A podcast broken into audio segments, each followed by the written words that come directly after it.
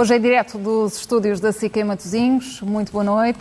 Boa noite, e Patrícia. Contagem, e em contagem decrescente para a apresentação do Orçamento do Estado para o próximo ano, a dias de isso acontecer, o que se anuncia, Francisco Louçã? Bem, ainda estamos no nevoeiro. Ehm, na verdade, eu começaria por, pelo que já sabemos de informação governamental pública eh, sobre o orçamento, para depois comentar as circunstâncias políticas muito difíceis de um orçamento que está a ser negociado à pressa. Na verdade, o governo aceitou aquela hum, condição do PCP de que a negociação só começaria nas últimas eh, duas semanas, portanto, a partir do final de setembro, eh, e ele é apresentado na próxima segunda-feira. Uma negociação à pressa não tinha que ser assim. Podia ter sido discutido eh, profundamente para procurar soluções em julho, em agosto, em setembro. Eh, é diferente das eleições autárquicas, mas as condições são o que são. O que é que já sabemos, eh, Patrícia? Sabemos seis medidas ou seis capítulos de medidas. Sabemos que haverá um aumento de 10 euros das pensões mais baixas. Não é o Governo que vai propor, é o PCP que vai propor, mas já está combinado com o Governo, de forma que será aprovado. Sabemos que haverá, mais uma vez, uma boa medida, um aumento eh, da gratuitidade de creches para um número, esperemos que significativo, de crianças eh, até aos 3 anos. Sabemos que haverá alterações no IRS, com os dois novos escalões, mas o efeito económico agregado é muito pequeno, cerca de 150 milhões de euros, e porventura sobre cada um dos contribuintes nessas duas faixas, no terceiro e no sexto escalão, serão, uh, será muito pequeno. Sabemos também que haverá eh, uma extensão até 5 anos da isenção parcial de IRS para os jovens, que vai descendo dos 30% até aos 10%, e sabemos finalmente que haverá uma melhoria das condições do acesso ao bono de família eh, para alguns escalões, que terá um custo de cerca de 30 milhões. Estas quatro medidas são algumas das que eh, a esquerda tem proposto e que, nomeadamente, estará em negociação com o PCP. Também a elas se tem referido Jerónimo de Sousa. Eh, sabemos ainda de duas outras medidas que é eh, uma aplicação do englobamento das mais-valias de curto prazo eh, de operações especulativas até um ano para as pessoas que têm mais de 80 mil euros por ano, ou seja, isto dará zero de receita fiscal, não terá nenhum efeito. São empresas que fazem essas operações no contexto português e, portanto, é uma declaração de intenções sem qualquer eh, significado importante. E, finalmente, sabemos que haverá um aumento de 0,9% para a função pública, que há 13 anos que não tem aumento, ou seja, tem tido permanentemente uma redução por via da inflação, mais de 10% de perda, quer dizer, mais do que um mês, um mês e meio de perda dos salários da função pública, e haverá um aumento que corresponde à taxa de inflação eh, do ano que está a terminar. Eh, no próximo ano será mais e, portanto, na verdade, os funcionários públicos neste ano, se assim fosse, não teriam nem perdido nem ganhado, ganhado nada. Nos outros anos anteriores perderam e não recuperaram nada.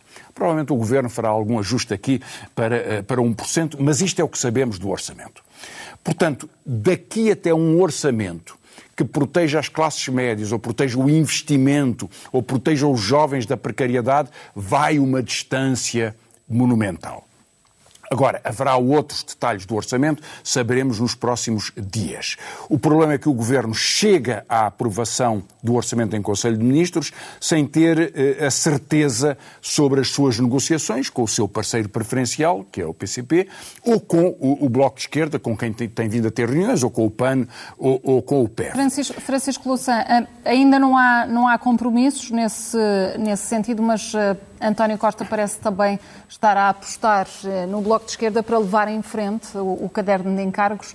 Este ano o Bloco de Esquerda está com uma posição diferente, Será o regresso às maiorias que viabilizam os orçamentos do Governo? Bem, o, o, resultado acho que só vamos poder ver quando os partidos se pronunciarem, e eu não tenho informação sobre isso, e sobretudo quando se conhecer o orçamento e as propostas que estão em cima da mesa. Eu não creio que o Bloco de Esquerda esteja a negociar de forma diferente ou que o PCP esteja a negociar de forma diferente do que negociaram no ano passado. Há uma grande diferença entre eles, que é conhecida. Eh, o Bloco de Esquerda pretende um, um acordo com um contrato anual que inclui as condições de investimento investimento, de verificação dos, eh, dos investimentos do PRR e, sobretudo, as leis laborais para proteger o emprego e para combater a precariedade. O, o PCP eh, aceitou uma espécie de anjo da guarda do governo, que é a separação entre as leis laborais e, e as matérias estritamente orçamentais, permitindo, portanto, ao Governo fazer um acordo com, com, com, o PC sobre a questão eh, orçamental, assim aconteceu ano passado, e permitindo ao Governo que faça acordos com a direita sobre a precariedade. Desse ponto de vista, eu não creio que haja diferença na estratégia negocial. O Governo o que fez, eh, e acho interessante essa mudança, é, em vez de ter uma postura tão ameaçadora lembre-se, Patrícia, o ano passado o Governo chegava a dizer que, pelo facto do orçamento do, do, do, Parlamento ter aprovado que não podia haver uma injeção no novo banco sem uma verificação das contas, o que parece a coisa mais óbvia do, do mundo, isso era uma bomba atómica. A expressão foi utilizada, repetida, uma bomba atómica. O Tribunal Constitucional tem que se pronunciar. Portanto, havia uma postura extremamente agressiva. As sondagens não confirmaram o benefício dessa postura agressiva, porque nem o PCP ganhou, nem o Bloco de Esquerda perdeu, e o P... perdão, nem o PS ganhou, nem o Bloco de Esquerda perdeu, e o PCP manteve-se mais ou menos na mesma situação. Portanto, não houve benefício dessa posição agressiva. E desta vez é uma posição mais cautelosa, eh, em particular por parte do, do, do Primeiro-Ministro. Agora, no, no, debate no parlamentar debate... foram dados esses, esses sinais, Francisco Louçã? Sim, eh, no, no, no, debate parlamentar houve uma, um reflexo dessa posição, porque o Governo procurou convencer diretamente o PCP e, indiretamente o Bloco, eh, e, e, enfim a opinião pública, porque o debate foi, foi feito eh, perante a opinião toda, de que já estava a ser cumprido o contrato do ano anterior. Porque é uma razão de queixa muito forte de quem aprovou ou aceitou o orçamento, que eh, essas medidas não tenham sido concretizadas. E, repare, António Costa fez seguinte, o seguinte levantamento. O subsídio de risco para as forças de segurança foi aplicado. Não foi. Há uma grande contestação sobre o valor desse subsídio. Eh, segundo, a contratação de profissionais de saúde e de outras áreas não foi não estão os 5 mil eh, trabalhadores eh, das escolas, os auxiliares das escolas, não estão os 2.500 trabalhadores eh, funcionários do, do, do, aparelho de segurança, não estão os contratos médicos. Disse que eram precisos mais, que, era, que já estão em curso mais equipamentos de saúde. Terceira medida anunciada por António Costa. Não é verdade. O Hospital Central da Madeira não começou a ser construído. O novo edifício do IPO não começou a ser construído. A pediatria de São João não começou. A pediatria de Coimbra está aos tais 700 metros de distância. Obras na Guarda e em Setúbal, nada disso se concretizou. E, portanto, a suspeita de que o que estava prometido não foi cumprido, onde era importante para o partido que apoiou essas medidas, cria uma dificuldade com eh, o, o, o, PCP.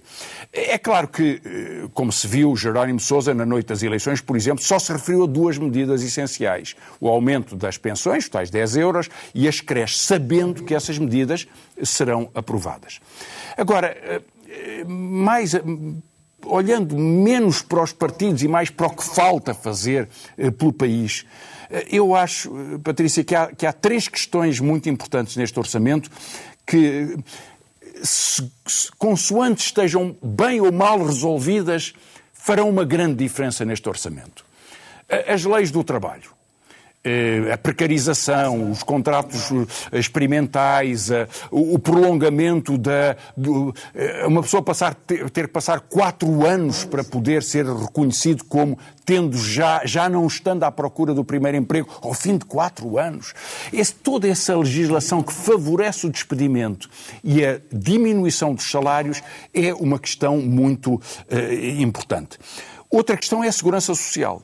A Segurança Social já pagou 1.655 milhões de euros de apoio ou de perda de receita no contexto do Covid. Tem sido os dinheiros da Segurança Social, tanto o desconto dos trabalhadores, a suportar uma parte, uma fatia importante das despesas, sem compensação salarial, eh, orçamental e, portanto, criando uma dificuldade na gestão do, da Segurança Social, que este ano, em julho, eh, perdão, em agosto, já tinha 450 milhões de euros de déficit, quando tem receitas maiores do que as suas despesas, mas está a gastar mais por razões excepcionais que são do orçamento e não da, uh, de, do desconto dos trabalhadores.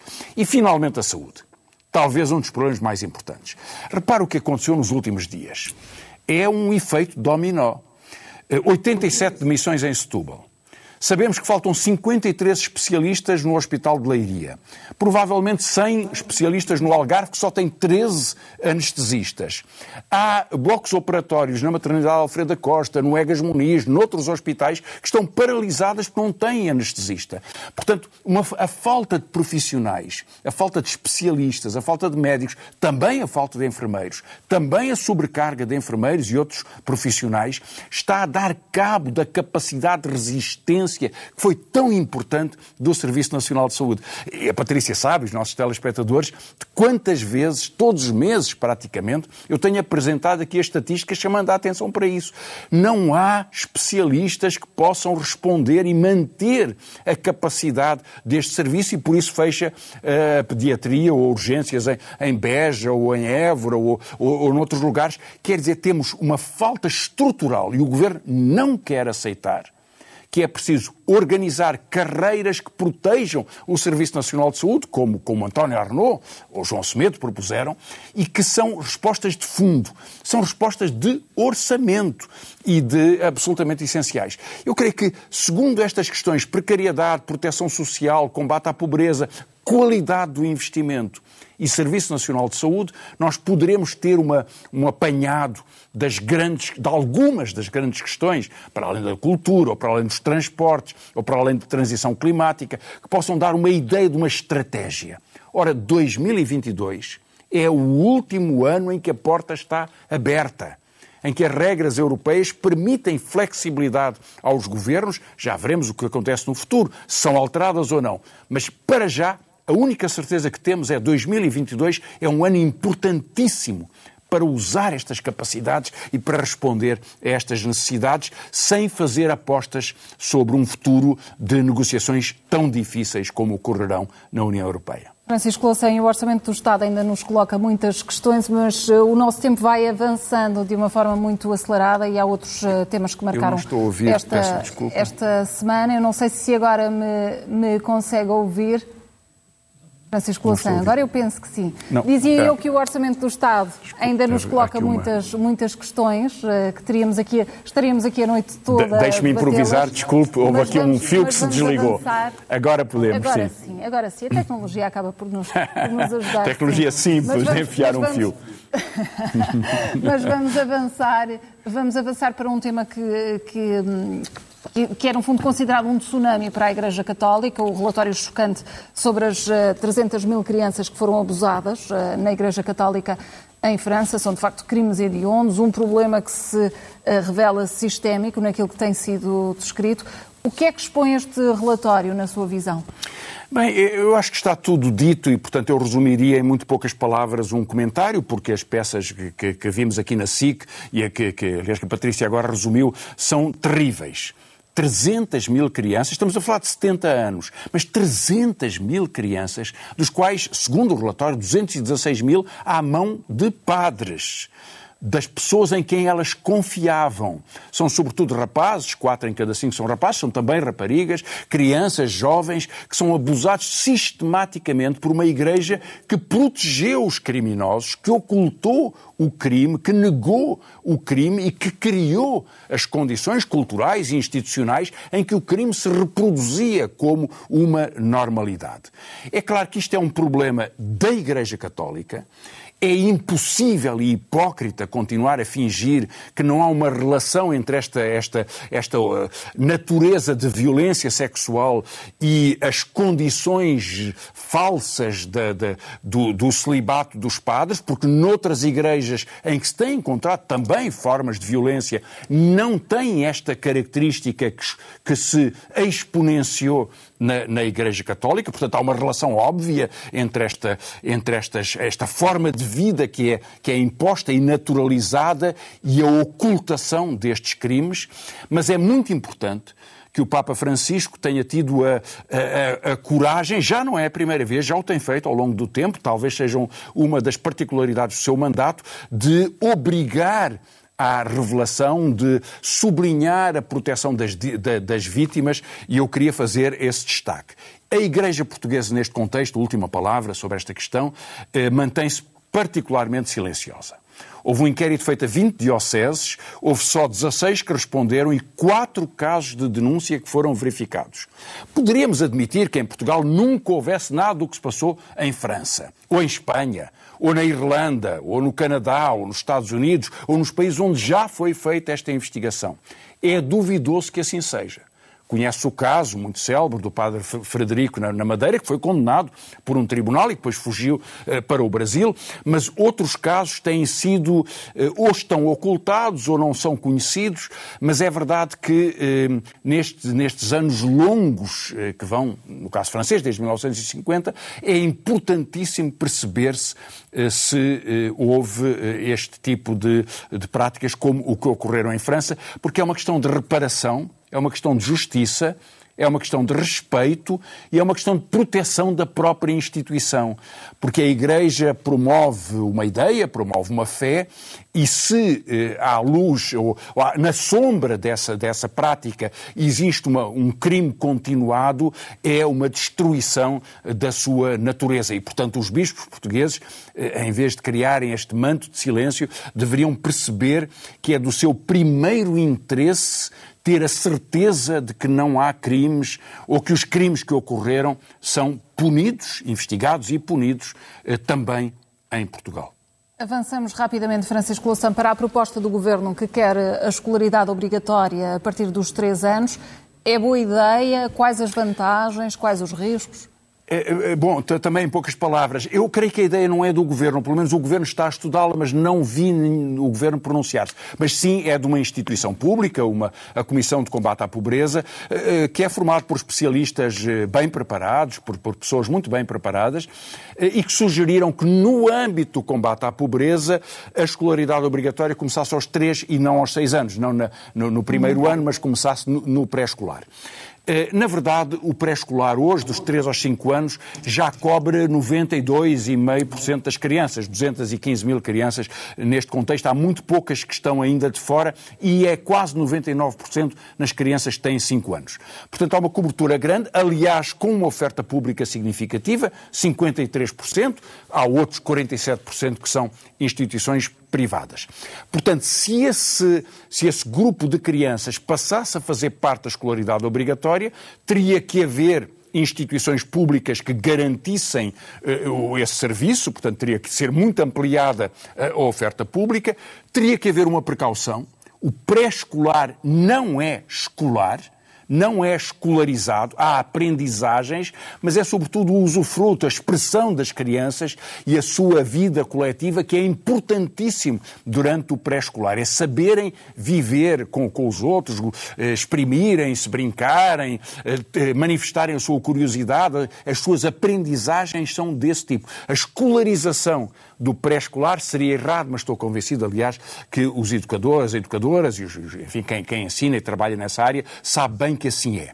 Outra coisa, no entanto, e vale a pena alertar, é que dos 0 aos 3 anos, do nascimento até aos 3 anos, as creches são muito insuficientes. São todas privadas ou IPSS porque eh, há algumas públicas, mas concessionadas. As câmaras municipais, por exemplo, se quiserem criar creches ou apoiar eh, o, eh, enfim, estas oportunidades dos pais poderem ter creches para as suas crianças nos, nos seus bairros, não podem Podem construí-la, mas têm que oferecer a uma IPSS, porque a legislação está construída para proteger o, o privado ou, ou, a iniciativa social e não a iniciativa pública. E, portanto, o grande déficit que existe hoje é ainda falta oferta dos 3 aos 5 anos, oferta pública, e não há oferta eh, em condições eh, suficientes, sobretudo nas primeiros, nos primeiros anos das, eh, das crianças. Há hoje 104 mil crianças no continente, sem contar com, com, com, com as, com as autonomias regionais, que estão fora das creches e provavelmente muitas delas precisariam ou beneficiariam, é uma escolha das famílias, mas beneficiariam da possibilidade de ter acesso a essas creches. Portanto, há, um, há uma estrutura deficiente, muito deficiente. Pensar que o combate à pobreza é feito por via da proteção das crianças, sem dúvida. Sem dúvida. Mas é, sobretudo, um projeto educativo e de integrador que deve nortear as decisões que podemos fazer. Oxalá possamos avançar para boas redes públicas de creche e de pré-escolar nos próximos anos, mas isso implica esforço, determinação, pessoas, competências e muito amor pelas crianças. Quanto aos, aos Pandora Papers, uh, Francisco Louçã, tem que ser mesmo uma nota final e é seguramente um tema a que é, vamos É, é uma vamos nota voltar. final, uh, sobretudo para chamar a atenção, porque todos os responsáveis que apareceram envolvidos nos Pandora Papers vieram dizer que tudo o que tinham feito era legal.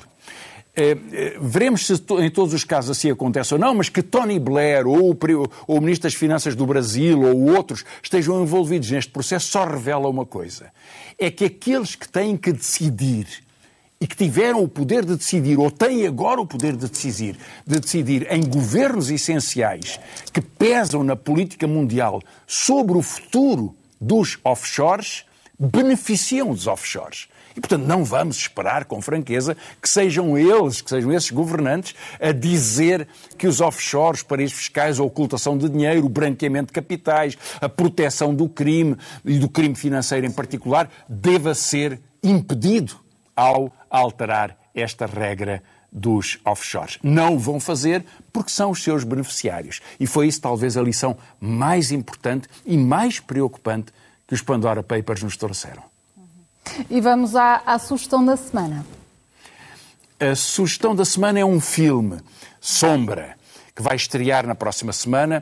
É um filme uh, a partir de uma história verídica, a história do, do, do, rapto de uma criança. Talvez nós possamos ver algumas imagens de trailer, não sei se, se, se, se as tem, Patrícia, mas queria chamar a atenção para esse, para esse filme. Já os estamos a ver. Já, já os temos. É isso.